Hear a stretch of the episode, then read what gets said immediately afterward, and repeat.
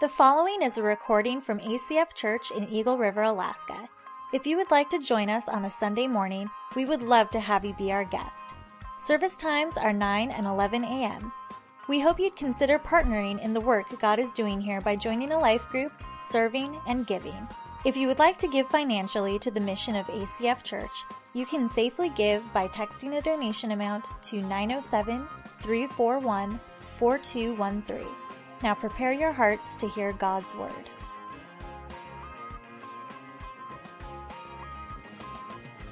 Good morning, ACF Church. Good morning. Hey, uh, just glad to see you today. My name is Brian, and I'm one of the pastors here, and we are in a series called Anchored Soul. And we're just uh, we're going to open up a conversation here today. That's a little bit of a difficult conversation, so I want to prepare you for that. If if you are new here, this is going to feel a little bit more, maybe more like a family meeting than a sermon. Um, we're going to open up this topic of depression, and um, I don't know if you're ready for that. You might have just power slid into church. You threw the kids downstairs. You barely made it upstairs. And uh, I just want to encourage you to to try to be fully present here as we have this conversation. Um, there's some people coming in the back. If you guys just be aware, people are trying to squeeze in, and so if you uh, if you end up having a, a seat between you, just kind of squeeze together and make some space as people come in. But Anyway, um, we're going to open up this talk. It's going to be, uh, I think, really good because this isn't a conversation that happens a lot in the church. I've actually already received a couple of emails from people saying, hey, thanks for talking about this. I've had some real struggle in this area and experienced some real freedom in the area of depression. And so we're glad that you're having this discussion. And as I was wrestling with this, this topic, uh, preparing for this this week, um, it just occurred to me this, this is such a mixed crowd. There's some of you in this room that have been deeply affected by depression. And others of you in this room that are completely unaware of how big of a deal this really is. Uh, not just, uh, not just here in our church, but in our state, in our country. It is just, the, the statistics are just staggering. And we're going to talk about those in a minute. And I want to tell you, I have no disillusionment that I'm going to fix anything here today. Um, I don't, I don't think I can do anything um, other than open up a conversation here in about 45 minutes worth of talking. And I actually have way too much content. I realized I cut down like half of my sermon in first service because there's just so much to talk about in, uh, in the issue of, of depression. This, this sermon today I've entitled Lost at Sea. And uh, speaking of lost at sea, I feel like I'm a little underwater right now. I've, I've got a head cold or something, so if, if I sound stuffed up, it's because I am. Uh, so I apologize for that. But Lost at Sea is the topic, uh, is the title today, and the topic is depression. And I can imagine that being lost at sea would be the most hopeless feeling out there. Can you imagine being tossed around by the waves, not knowing which direction to go, no land in sight? I've never been lost at sea, but I can imagine it would just be sheer hopelessness uh, in that situation. And in the church, we, there's sort of a stigma with depression. We kind of avoid this conversation. Maybe there's this expectation within the church that when you follow Jesus, it's all good, right? You know, like your life can suck until you meet Jesus. And then it's awesome, right? It's all good because you met Jesus, you know, and as a Christian, you have a perfect little family and a perfect little house and you have a perfect little job and, you know, you, you ride unicorns and slide down rainbows. You eat Lucky Charms all day. This, this is the life of the Christian. It's just happy, go lucky, everything's good, and it's just, it's not reality, is it? Life is tough sometimes. Life is difficult. And this should be a, an open conversation, I believe, within the church. Because honestly, if you can't come before the church, before the people of God, if you can't come with people that follow Jesus and claim to have Him in their hearts and say, listen, my life has been hell. If you can't come to the church and say that, then where can you say it? And so I think we need to have this conversation. I think we need to be honest. Um, man, in, in our society, there's a stigma about this as well. Um, maybe you've seen this play out like on social media, where on social media, if, if you if you were to get in a car wreck and break your arm, and then post on Facebook, "Hey, broke my arm, got in a car wreck," what would happen?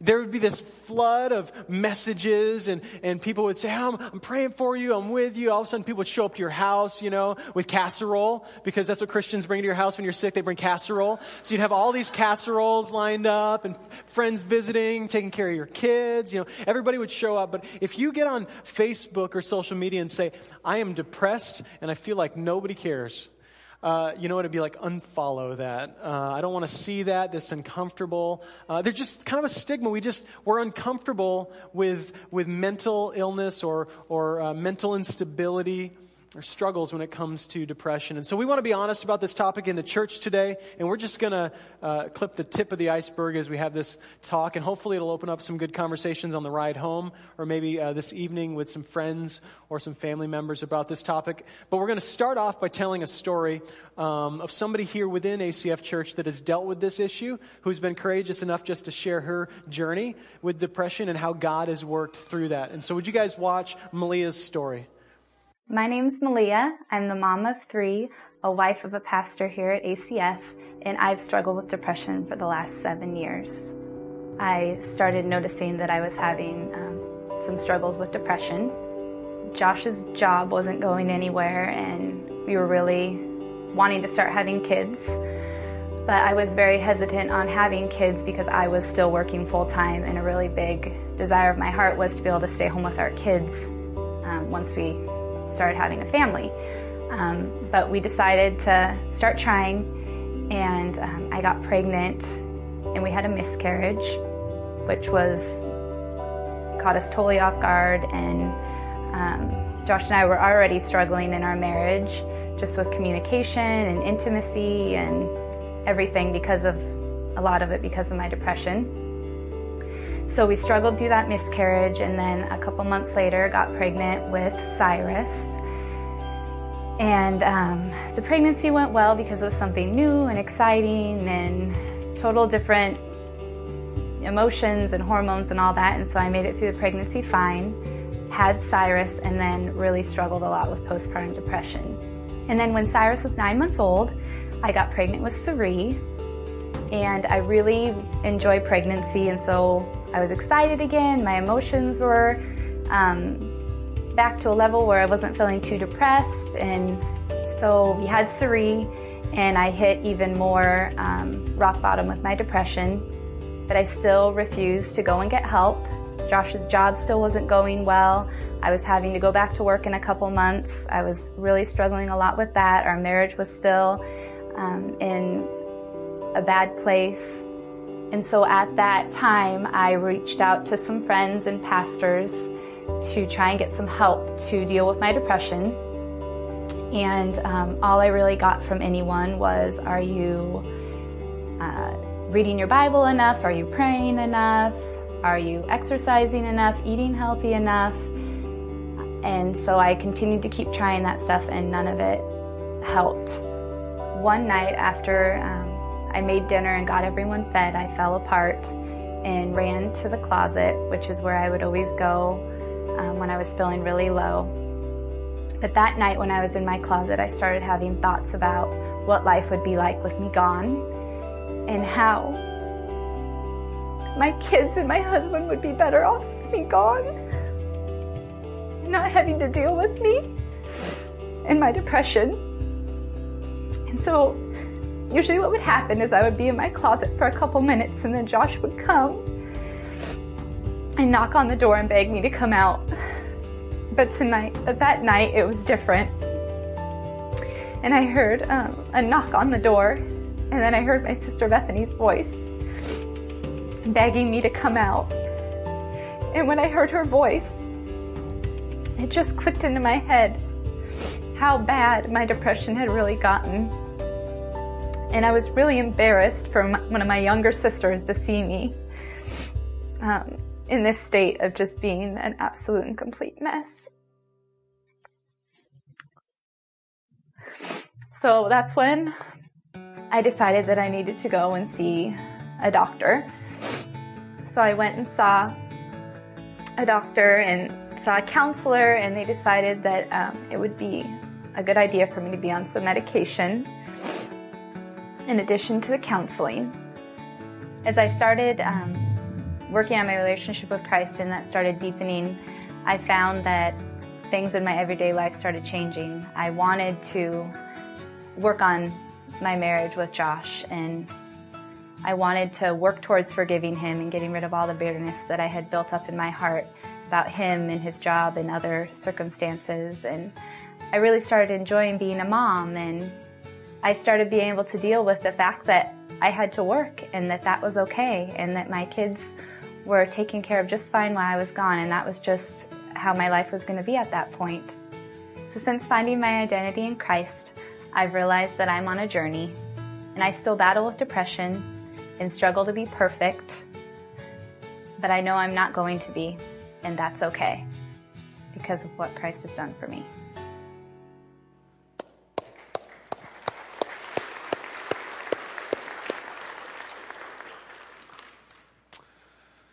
So that's where we begin today, is just with honesty. That uh, the reality is you can love Jesus and you can be in the church and you can go to a really dark place and experience hopelessness and despair uh, despite the fact that Christ is within you. And this is the world that we live in. And so, uh, as the community of, of God, as as the Christians, we want to be honest about what exists uh, within this church, as within, uh, as well as within our world. And, and let's let's open up this conversation together. But first, let's pray and ask God to speak to us. Jesus, we are grateful that you bring us here today, and uh, for all of the things that have gone on in our lives to bring us to this point. Father, we have experienced pain and suffering as well as much joy in life. God, there's just been uh, it's been a long journey for all of us. And Father, we know that you've been involved with all of that, God, and um, we, we wrestle with you and wonder what you're doing sometimes and wonder uh, how you could work through such broken circumstances, God. But I, I just believe that that's your desire here today, is, Father, to reveal yourself to us, uh, that you are good, God, that you care about us, and that you will walk with us in, in our, in our despair. We pray it in Jesus' name. Amen. Amen. So I'm going to start off by just throwing out a few statistics here because I think it's really important to look at the facts uh, and the data. And, and I was just blown away by some of the statistics. And these, uh, these I didn't just make these up on the way to church. Uh, these are from the uh, National Institute of Mental Health. Um, I've actually sat down with two therapists from our church to, to uh, get some information about this topic in preparation for discussing this with you because I didn't want to just throw out a bunch of ideas and things from my mind. I want to give you some real tools to work with, and then I want to, I want to uh, com- come complete circle back at the end and just bring it all back to what Christ has done for us. And so that's where we're going today. But here's some statistics for you 18% of people in the U.S. have been diagnosed with a mental health issue 18%. That's huge. In a, in, a, in a, church like this, in a gathering like this, that'd probably be about 50 of you in this room. Uh, that'd probably be about these two sections have been diagnosed with a mental illness. There's more that probably have a mental illness, but those are those who have been diagnosed. And also, due to the uh, suicide statistics that we have in the U.S., that means about 15 of you uh, in the past year have had suicidal thoughts. So that would be maybe this side uh, section over here in this size of a room have at some point in this year had suicidal thoughts, which um, is huge. So if you think this doesn't affect you, it does. Uh, can you imagine if that many people were to follow through with some of their struggles and some of their thoughts? It would just be um, absolutely uh, horrible for our community. About 35,000 people die by suicide in the U.S. each year. 35,000 people. Does that blow anybody else away? That's a lot of people. That means every 15 minutes somebody takes their life. Somebody gets to the point of such, such despair and loneliness and hopelessness that they choose to remove themselves from this earth. So by the end of my sermon, three people in the United States will have taken their lives. Uh, because of depression, most likely. Um, contrary to popular belief, Alaska, as of 2013, is not number one in suicide per capita in the United States. Montana is, uh, which is interesting. I've always thought it was Alaska, but Montana uh, topped the charts at number one. Now we are number two which I don't know if that means Alaska's getting better or Montana's getting worse, but it, it means that it's a problem and it's a, it's a growing issue. And more than 90% of people that die by suicide have depression or another diagnosable, treatable mental disorder. So, more than 90% of people who follow through with this have some kind of depression, some kind of psychological mental dis- disorder going on. And, and this needs to be a conversation in the church. I keep coming back to this. This needs to be an ongoing discussion. And because it, it changes how we view God, doesn't it? It changes how we view God. If you view God as this, this clockmaker in the sky and he's just sort of like spun the world up and sent it spinning and he's, he's ordaining, you know, the, the whole thing and it's all just been set in motion and you've got nothing to do, no influence on your life. You know, it's, if life stinks, it's because it was supposed to stink and it's supposed to be that way and God's, you know, this cruel creator up there orchestrating all of this pain for me. If that's your view of God, then, uh, then it's hard to see him as loving. And we're actually going to talk more about that next week, about God's control in this crazy, uncontrollable world. And so I want to invite you guys back next week for that. But I don't know what you've heard in the church. Maybe you've heard, listen, if you have Jesus in your heart, then you don't get depressed. You just don't. You got Jesus, so be happy. You have Jesus. And we know that that's just not reality. Or people toss out little theological grenades like, you know, God won't give you more than you can handle.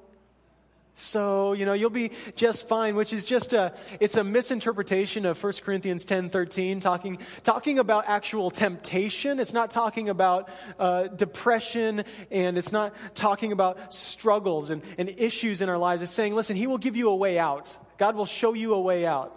But I'm here to tell you that as a believer in Jesus, if you are a Christian, you will deal with pain and you will deal with despair. And honestly, that's all over the Bible. That's, that's more biblical than saying you won't, is, is the fact that you will experience pain as a follower in Jesus. Um, and so let me actually just tell you about a few people in our faith who have struggled like this. Moses. Moses leads Israel out of captivity, out of Egypt, and they're out in the desert wandering around. You know, they, they're struggling, they're looking for food, and the people are grumbling.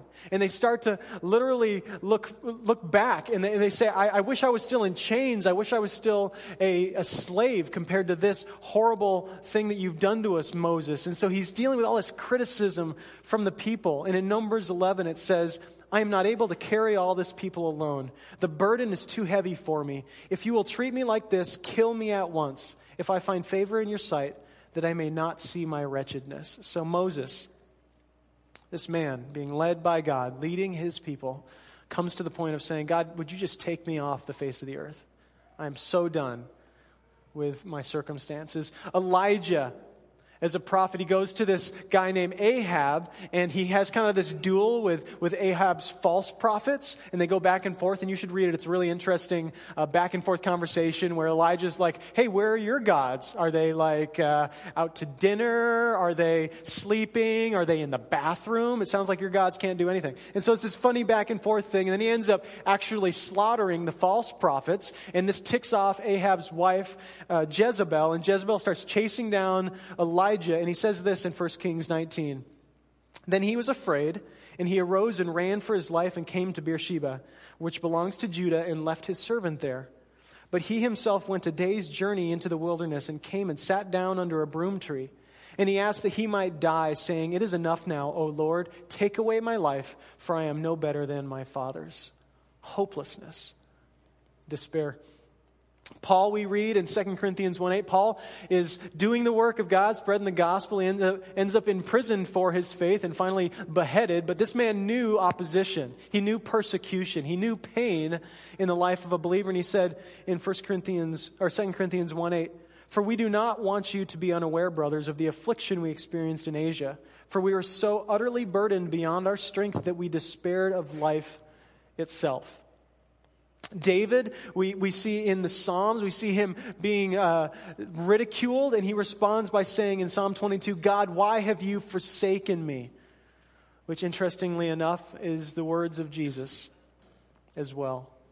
As he is being crucified, this feeling of abandonment, this feeling that God has left you. And we also read of Jesus in the garden as he's, as he's dealing with such despair and hopelessness, this, this, this pain of all the sin of the world coming upon him. He knew it was to come, and he's got this anxiety and fear. He's literally sweating drops of blood, which I don't know how uh, fearful you've ever been, but I've never sweat drops of blood. Jesus says in Matthew 26, 38, My soul is overwhelmed to the point of death.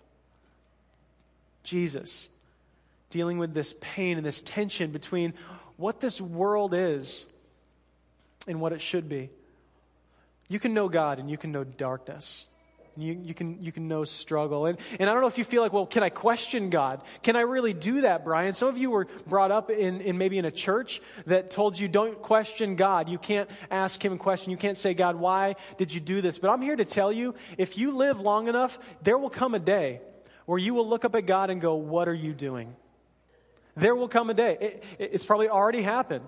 And, and, it will be hard, and there will be struggles there. In the writer of Hebrews here in Hebrews chapter 6, if you want to go there, Hebrews chapter 6 in your Bibles, um, he's speaking to a people who are lacking hope, who are lacking motivation, who are, who are tempted to go back to their old ways, back to Judaism. And he's saying, hold fast. In, in, in Hebrews 6 17, it says, So when God desired to show more convincingly to the heirs of the promise the unchangeable character of his purpose, he guaranteed it with an oath, so that by two unchangeable things in which it is impossible for God to lie, we who have fled for refuge might have strong encouragement to hold fast to the hope set before us. He says, Hold fast. If you're needing refuge today, hold fast to the hope set before you. Skip ahead to Hebrews 10 23, if you would. Hebrews 10:23. It says, Let us hold fast to the confession of our hope without wavering, for he who promised is faithful. And let us consider how to stir up one another to love and good works, not neglecting to meet together as is a habit of some, but encouraging one another, and all the more as you see the day drawing near. There seems to be this theme of hold fast, hold fast. I mean, what kind of person do you say hold fast to? Somebody who's about to let go, right? Somebody who's struggling. And these people, they were struggling. They were wondering, God, are you still here? Are you still with us? Because we're dealing with opposition and persecution, and we don't know if you're still for us. And then he, he throws out this interesting thing that says, don't neglect to meet with each other. And this is like the classic pastor text to get everybody to go to church on Sunday, right? Don't neglect meeting together. Make sure you go to church on Sunday. And, and I think people sometimes roll their eyes like, okay, I get it. You want me to go to church. But I want you to look at this context because within this context, we're talking to a people of hopelessness, a people who were struggling, who needed each other every week, every day. They needed community next to them. And, and that's the crowd we have here today. I want you to know you are either coming into some kind of struggle, coming out of some kind of struggle, or you're right in the middle of some kind of struggle. That's just life, isn't it? You're like, well, that's pretty hopeless, Brian. Thanks for that. No, that's, that is life.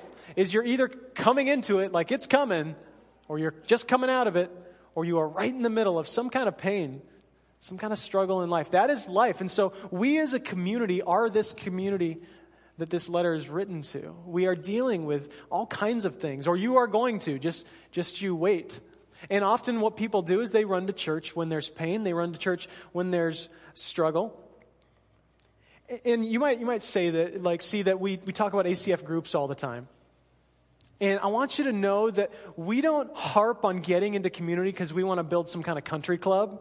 Like, that's not our goal. We're not just trying to get little groups together so we can feel like, oh, look, there's a lot of groups on our website. That's awesome. It's for you, it's for us. And I know this personally. I have a group at our house. We meet every Monday night. And when we don't meet, I feel it by Wednesday. I feel it every week. When we don't get together, I don't spend time with people that I can be honest with, that I can share my heart with, that I can hear their hearts uh, from. It's hard. We need this consistently in our lives. And this is going to get hard this summer, I know. And life comes up, and I get it, gets busy, but I want to encourage you. I want to encourage you to be in community. And not just for you, not just for you, but for the person next to you. Don't just run to church or run to life group when your life's falling apart, when your marriage is struggling, you know, when, when you can't get the kids to, to settle down. I mean, run to community, not just because you need something, but because other people need you.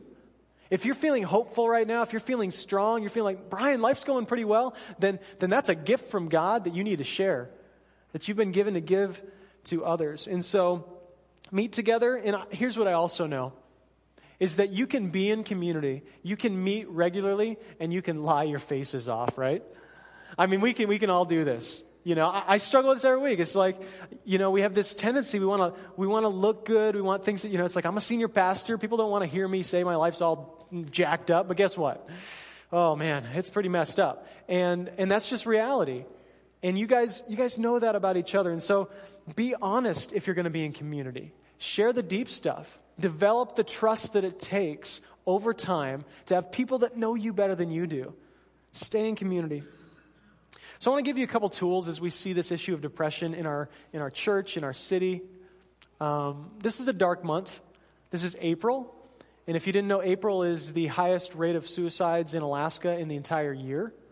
Um, I was talking with a couple of therapists, and they both mentioned a couple things. The first thing is that when the sun comes out in April, you realize that your life is still the same. You know? Like, God, just get me to the summer. Get me through the sun, through the, through the snow and the, the cold, and then all of a sudden the sun comes out, you know, and it's beautiful outside, and you realize you're still there. It's still you. Life's still the same. The other thing is uh, the, the reason the rates of suicide rise is because now people have the energy to actually follow through with it. In the winter, they just kind of lack motivation for everything. So, this is a dark month, you guys. We need to be praying for our city. We need to be aware of the people that are around us. I'm not okay with the statistics of this, and I hope that you're not as well. But here's some tools um, just to spot depression. How do we spot it? How do we notice if it's, if it's really getting that bad? The first thing is this Are you persistently feeling sad, anxious, empty, hopeless, guilty, or worthless? Persistently like is this becoming your routine? Do you wake up in the morning with these feelings and then go to bed with these feelings? Is this kind of how your life is becoming? Because we all feel these feelings occasionally. But if this becomes a pattern in your life you may be dealing with depression or somebody you know may be dealing with depression. Number two do your feelings negatively impact your ability to work play or relate has it gotten to the point where you can't really do your job very well anymore? Where, where you are actually unable to do what you are meant to do? How about in your relationships? You have pulled back from your relationships. And it's, it's one thing to be reclusive. It's one thing to be the kind of person that I don't have a ton of friends, and, and that's okay. But when you start cutting ties, and cutting off relationships and friendships that, that should be helpful to you, you may be dealing with some kind of depression in your life. Number three, have you lost motivation to do the things that you love? Think of all the things that you enjoy doing. Do you still enjoy doing some of those things? You know, do you still get out and, and take a hike once in a while? Do you get out and uh, you know work on the car and, and take on a project? Do you do those things? And i'm not just talking about like well brian i used to play xbox all night long and now i don't. Well that's probably okay you know? Like maybe you got a kid now and you're growing up a little bit. Like it's okay. Uh, there are certain things that will just change. Your, your, your tastes may change. But if, if you're just not seeing a way, an outlet for your joy, and you're not seeing any motivation for the things that you used to love, you might want to take a look at that and see, am I, am I depressed or dealing with depression. I, I heard a guy say this week, uh, I, was, uh, I was actually uh, watching a, a, video of a guy dealing with depression. He, and he said, True depression isn't to only be depressed when life is tough, it's to be depressed when life is good. Do you look at your circumstances and you look around and say, Life is pretty decent? It's not bad. I mean, there's always somebody who maybe has a problem with you. There's always some kind of issue at work. There's always something to uh, be concerned about or worried about. That's just life. But, you know, when, when you look at your life, it's pretty good. The circumstances are not that, that dire, that bad, but you can't seem to break out of depression. If that's the case, maybe you're dealing with, with true depression. And you need to know this too. If you're, you don't have to be suicidal to be dealing with depression. Like, you don't have to wait till that point where you have lost all hope and you just feel like the world would be better off without you to be dealing with depression. comes much sooner than that. And so, what can you do? Here are a few tips just how to begin. What do we, what do, we do to deal with this? And the first is this survey your health. Just look at your life. Malia talked about this a little bit, and this is not the fix all. This is not like, oh, you're feeling depressed, you just need to sleep more. That, it doesn't fix everything, but it can certainly be a cause of it. Survey your health. Are you eating well? Are you sleeping well? Are you physically sick? I had a friend who was struggling with depression for like a year, and he actually went into the doctor and he had this infection in his body that he didn't know about. He got some antibiotics. In a couple weeks, he was a different guy. He just got the right medication. His body was just unhealthy. And so that can be depressing, right? When your body's not working the way it's supposed to, that can be really depressing. And I want to touch on a little something that Malia said. She said that she went to a doctor. She got some medication. Here's the deal. There's a stigma that it comes with this as well of like, you know, oh, if you have Jesus, you don't need medication. Would you, would you tell somebody that if they broke their arm? You know? Like, ah, you know? And the thing is, there are certain sects of Christianity that would say that. They would say, just, just pray. Pray that arm gets better, you know? I'm, I'll tell you what, if I break my arm, I'm going to the doctor. And if it hurts, he's going to give me drugs and I'm going to enjoy them. And that's just reality.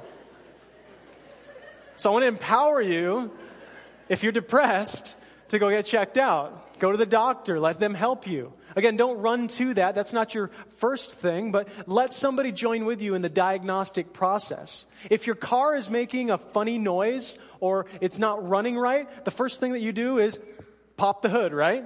And you just stare at it, right? You don't know what you're looking at. I mean, I don't know what I'm looking for, but I just, I'm looking for something that's wrong here, you know, underneath this cover. And so just pop the hood on your life. Look at your routines and your patterns. Are you doing things? Just kind of take an audit of your week. Are there things that you're doing that are making your life unhealthy? Because it all starts to add up. It all starts to add up. Maybe you just had a new baby and, and you aren't getting any sleep and you're not eating well. I mean, it just all starts to add up. I mean, some, I don't want to make light of things, but sometimes people just need a Snickers bar, right? I mean, sometimes you gotta, just got to have a Snickers bar. You know, I, getting a little hangry, I just need a Snickers bar. So eat well, take care of your physical health, and that's going to help your emotional health as well. Number two, slow the pace. Just slow down sometimes. Uh, we, as a society, need to hear this. We're busy. We're busy. When is the last time you single tasked? Anybody? Anybody single task anymore? No, that's, that's not efficient. You can always be doing at least three things at one time, right? Amanda and I are always talking about this. How do we, how do we shut down our phones and actually look each other in the eye once in a while? I mean, how do we give our kids the attention that they deserve? I mean, we're always doing so much trying to be really efficient with our times. When's the last time you just read a book? Anybody read a book? Like a paper one? It doesn't glow, you know? Read a paper book. Ah, man, it's awesome. I picked one up the other day. It was it was beautiful. There's something about a paper book that's just awesome. Read a book once in a while. Sit down and just cover to cover. Just, it's so good for you. I want to empower you guys. As parents, being busy doing everything that your kids ask from you, keeping them in every single sport possible, is not serving your children well. Uh, there is a point that you have to draw lines. If you think that running your marriage into the ground is helping your children, it's not. It's not. They need parents who are healthy. They need parents who, who will love them, you know? So, so take the time to make some space in your life. And I'll confess this, I have this tendency too. I was talking with a pastor friend of mine, and um, he, he, and I have been getting together uh, once a month to do sort of a spiritual formation conversation. He sits me down, makes sure I'm being healthy as a person. Um, and so he's like, he, he asked me, how's things going? Is it, is it busy? And I said this, and as soon as it came out of my mouth, I was like, that's probably bad. I said, I said, I really want to, I really want to lead well, but I don't have time to be healthy. And I was like, that's probably not good, is it? He's like, that's not good at all. That's a bad thing. Because there's this thing, right, that tells us if, if you just do more, if you're just more efficient, then you're going to have more free time. How's that working out for you? That never works out, right? You just find more things to do. There's just always something else waiting for your attention. You have to force it. You have to cut something off, which stinks because we want to be able to do everything. But at some point, you have to draw some lines and choose what really matters in your life. We see Jesus in, in Luke 6, he goes away to the mountaintop to pray. If Jesus needs to get away from the crowds and pray once in a while, then you do too. You need space. And he would do anything. He would go out in a boat. He'd just like run from the crowd and just get out in the woods. I mean, if you need to do that, man, I empower you to do that. Just go, go to the woods, go sit on a stump somewhere and get your mind straight. And it's going to help you. It's going to help you to see the world differently. Number three, seek a new perspective. Seek a new perspective. I want you to flip over, over to uh, 2 Corinthians 12 7. This is a really famous passage. It's one of my favorite passages as Paul talks about his thorn in the flesh. You might have it stitched in a pillow somewhere in your house. I don't know. I mean, it's a really, it's a really common passage, but there is so much uh, truth for us in this topic right here. First, uh, 2 Corinthians 12 7. It says this So to keep me from becoming conceited because of the surpassing greatness of the revelations, a thorn was given to me in the flesh, a messenger of Satan, to harass me, to keep me from becoming conceited. Three times I have pleaded with the Lord about this, that it should leave me. Paul is in pain. Whatever this is, it's bad.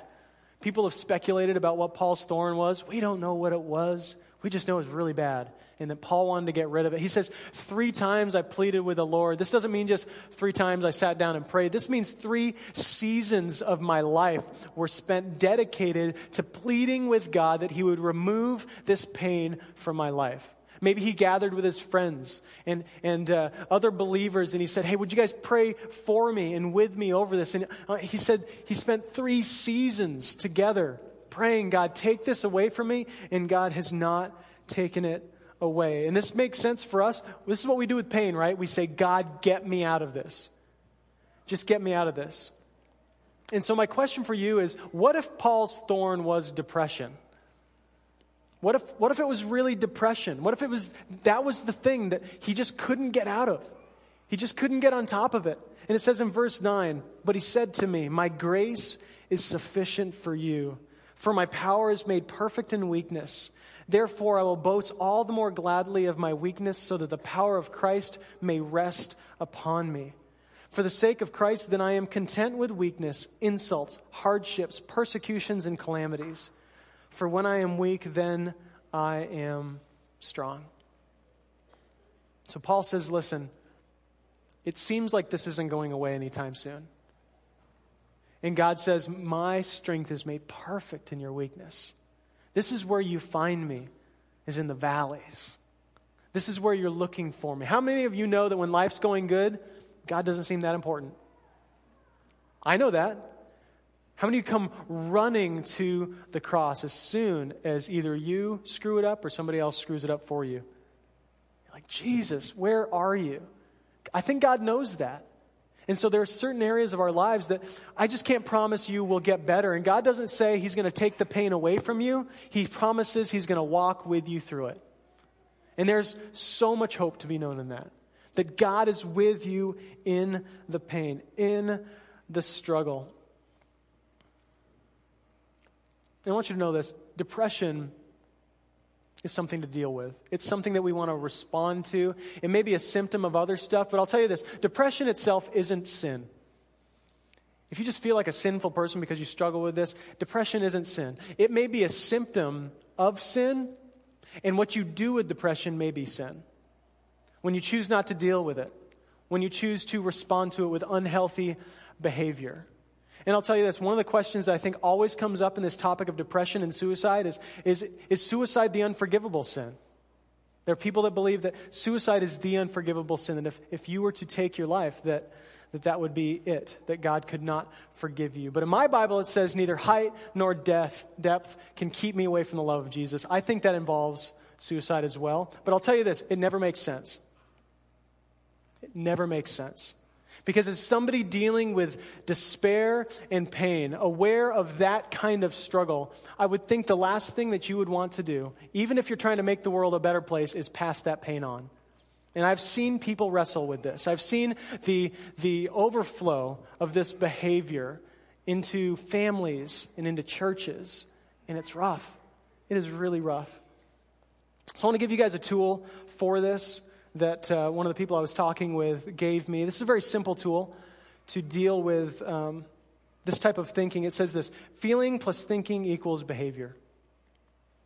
Feeling plus thinking equals behavior. This is a very simple tool, but, but there's, there's a lot of truth to be taken out of this. Traditionally, I think what people want you to do, um, or maybe you've heard it preached this way of just stop being depressed. Stop feeling that way. How's that working out?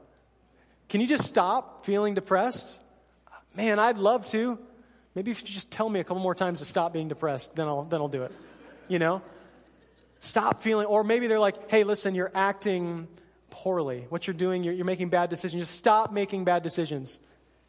How many of you have success just stop stopping your bad decisions? Man, it, it doesn't seem to work that way. There's this term in the middle, thinking. Feeling plus thinking equals behavior. And I feel like thinking is the key to understanding this because how we feel is going to be how we feel in a situation. And, and there's something to respond to in that moment. And, and this is where the term in, the, in, uh, in Christian circles, the term repentance comes from. And I want to be careful walking this line because people have maybe told you, hey, repent from your depression, which to them means, hey, just, just stop being depressed. Or how many of you have heard repentance talked about in this way? Um, repentance is just turning around. Just turning around. Have you guys heard it talked about? Just turning around to the other direction. Biblical repentance is not turning around. Biblical repentance is a changing of the mind. Repentance is this, in Greek, is this term metanoia.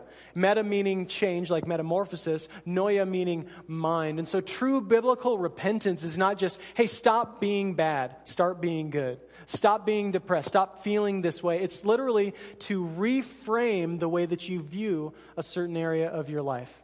To reframe the pain that you've experienced, to look at it through a new lens. It's kind of like this if, if I was sitting by a fire and uh, you know I'm sitting in a lawn chair and the fire pops and a, and a golden ember lands in my lap, I have an opportunity there to either stand it and be like, ow, this hurts. Or I can just flip it off, right? Just get rid of the ember. Just knock it off. And that's kind of the process of the believer is, is we all have thoughts. And the Bible talks about capturing these thoughts and, and, and, taking them captive and, and using the truth of God's word that you've got written in your heart. As you read the Bible, as you know the, the promises and the truths of who God is, taking those things and applying those to your situation and then changing your mind about it. Like, I'm, I'm going to think about this differently. This is true biblical repentance. Number four is this solicit God's opinion above all. Would you guys place God's opinion over anyone else's in your life? And this, I'm speaking to myself as much as anybody because, just to kind of full disclosure, my tendency is to really care what people think. Uh, just so you know, that's, that's in me. That is my tendency is to really worry about you and uh, to want people to like me. I really like it when people like me. Am I alone up here? Anybody else? I, I, like it when people like me, which I don't know if I'm in the right profession for this because I don't know if you know, but people don't always like pastors. That, you know, I mean, we're all pretty lovable people, but, you know, sometimes people don't like pastors, and, uh, and maybe it's rightfully so. I don't know. But it's a hard, it's a hard thing. And so I, I was struggling with this becoming a pastor, a, a, senior pastor about six months ago. I jumped into this and I was wrestling with, well, what's that going to mean? I'm going to have to be very aware of that tendency because you can't just try to please people. Uh, man, that's going to kill you. So I knew that. And I had this feeling like, man, I, I just, I don't want to lose my joy.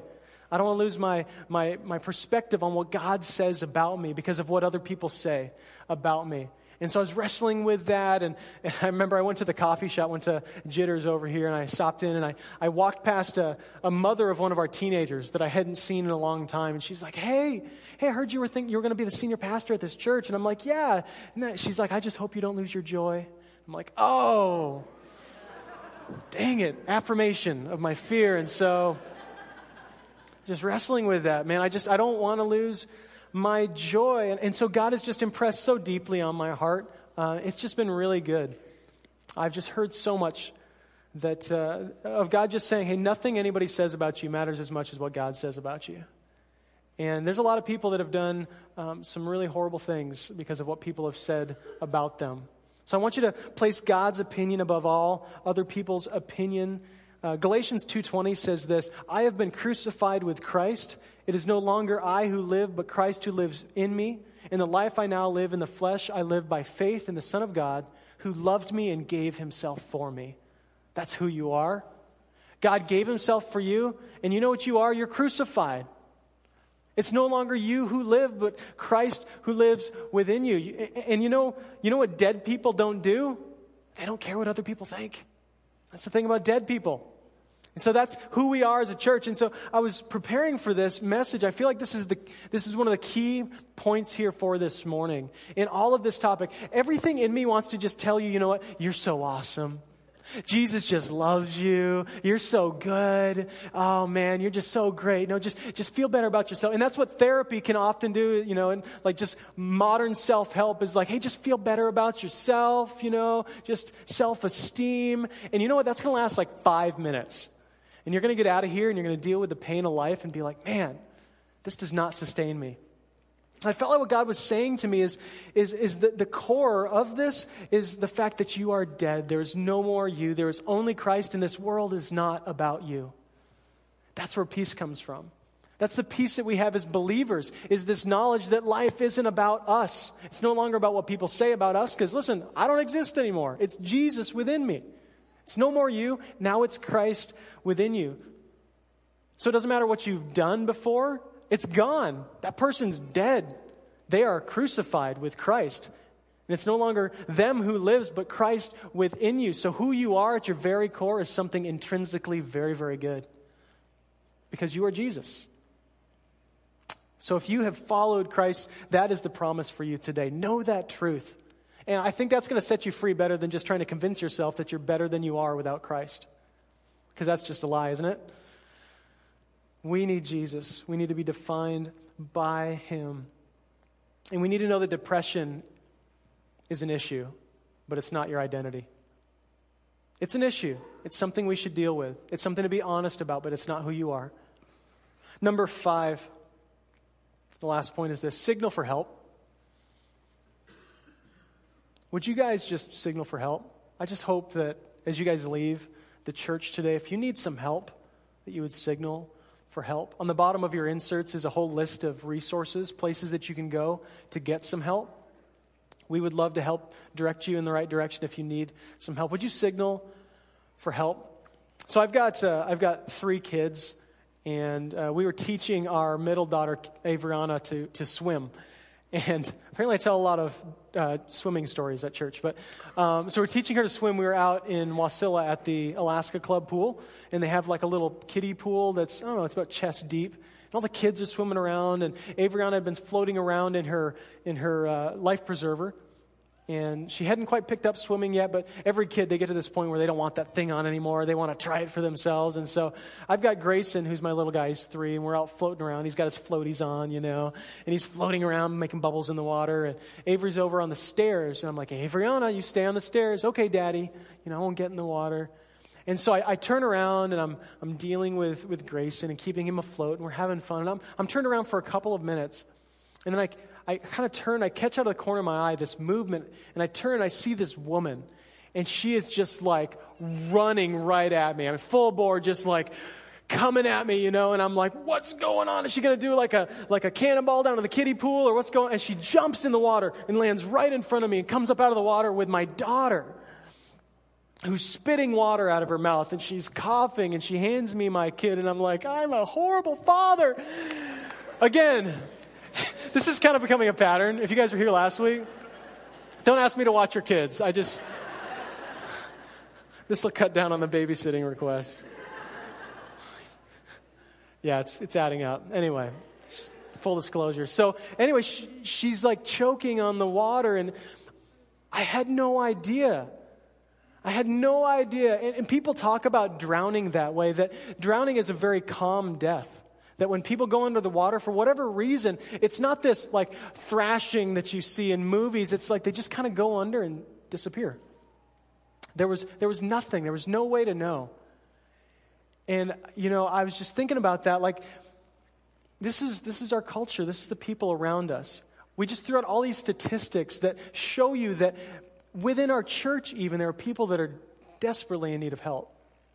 And some of you either aren't watching for the signals or some of you aren't making the signals. And, and, we need to be very, very aware of this. We need to be in community. We need to be with people who know us better than we do so that we can see the signals. And see, we are supposed to be a community of hope. That's, that's our goal as a church, a people anchored in Christ. And when we are a people anchored in Christ, a people of hope, that is a catalyst for everything else that we do. Everything in our community. We're not doing things just to get God to love us more. We're not doing things to get to heaven. We're doing things because we have been given hope. And we want to grow in this hope. Colossians 1 3 says, We always thank God the Father of our Lord Jesus Christ when we pray for you. Since we heard of your faith in Christ Jesus and of the love that you have for all the saints, because of the hope laid up for you in heaven. So he's like, hey, church, I've heard of how you love people. I've heard how you care for people, how you are agents of hope. We talked in the code that we're agents of hope in dark places. I've heard that you do this, and I know that you do this because of the hope laid up for you in heaven. That's why you love people. That's why you care for people because of hope. Hope always brings forth love. That's my last point. Hope always brings forth love. If you have hope, then you have love. And if you're lacking love, you know what? You might lack hope. And we need to go back to the core, back to the propellant for everything that we do as followers of Jesus. And what happens is it becomes this, this process where we grow in hope and then we give more love. And then we grow more in hope, and then we become more loving. And it's this great journey. People catch the love of Jesus and they give, they get hope. And so then they get that hope and they give more love. And that's the movement of the church. That's what we're supposed to be, is this movement of the gospel. Romans 5 4 says, Not only that, but we rejoice in our sufferings, knowing that suffering produces endurance, and endurance produces character, and character produces hope. So again, I can't, I can't tell you the suffering won't stop. I can't tell you that become a Christian and Jesus is going to make your life better. Far too many people have been sold that bill of goods. And they've been really disappointed that it doesn't just get better. But the truth of it is, the hope of it is that Jesus is with you in it. He's with you in the pain and that you're never alone. And then we have this hope for something that is to come. We have the symbol of our faith. It's, it's the cross. And it's interesting that the cross is this symbol of torture. It's a symbol of pain.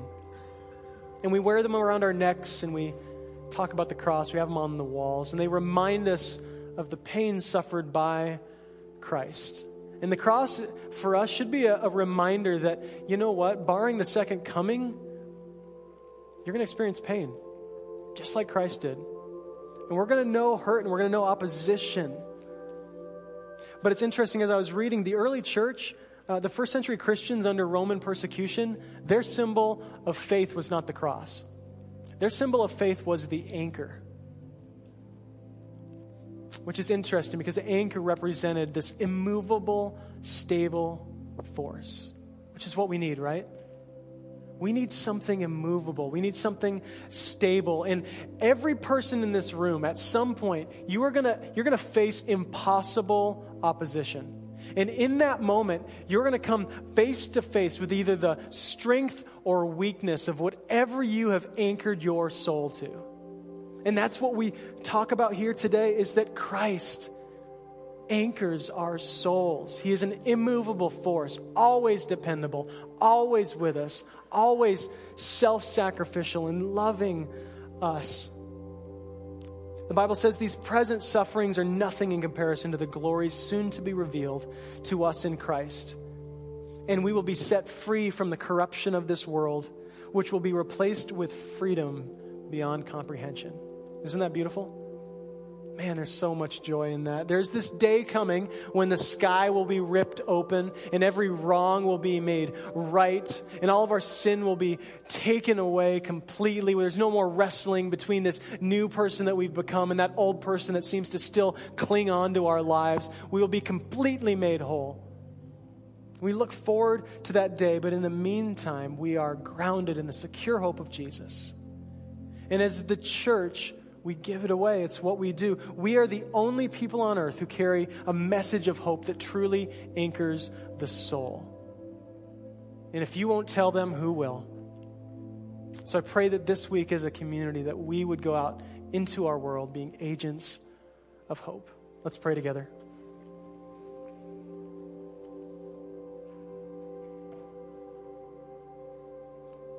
Jesus, thank you for your grace. God, I know there's pain in this room today. There are people that have lost loved ones. There are people that are dealing with physical issues, with mental issues. God, there are people dealing with children that are making bad choices. There are people that are dealing with parents who have made bad choices. God, there's, there, there are broken marriages. There's, there's divorce. There are people that have gone through some very difficult, difficult things that were never their choice. And Father, in all of these circumstances, you have been with us. And today, God, I pray that your hope would wash over us. I pray it wouldn't be a hope grounded in some kind of idea that we are the center of the universe, but in the idea that this is all about you. And Father, you would give us perspective to look beyond our own struggles and beyond our own pains to see, God, that you have a greater narrative happening in the world around us, a greater story that is all created to bring you glory.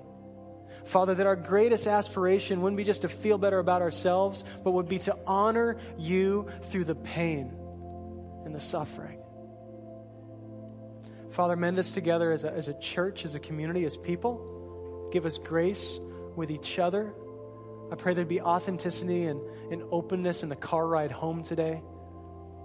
God, at the dinner table and even this evening as, as people talk, as families discuss, as friends discuss. God, that this would be an open conversation because we're all hopeless sometimes. And we all need to be reminded of what you have done for us. I pray all this in Jesus' name. Amen. Amen. Love you guys. Thank you.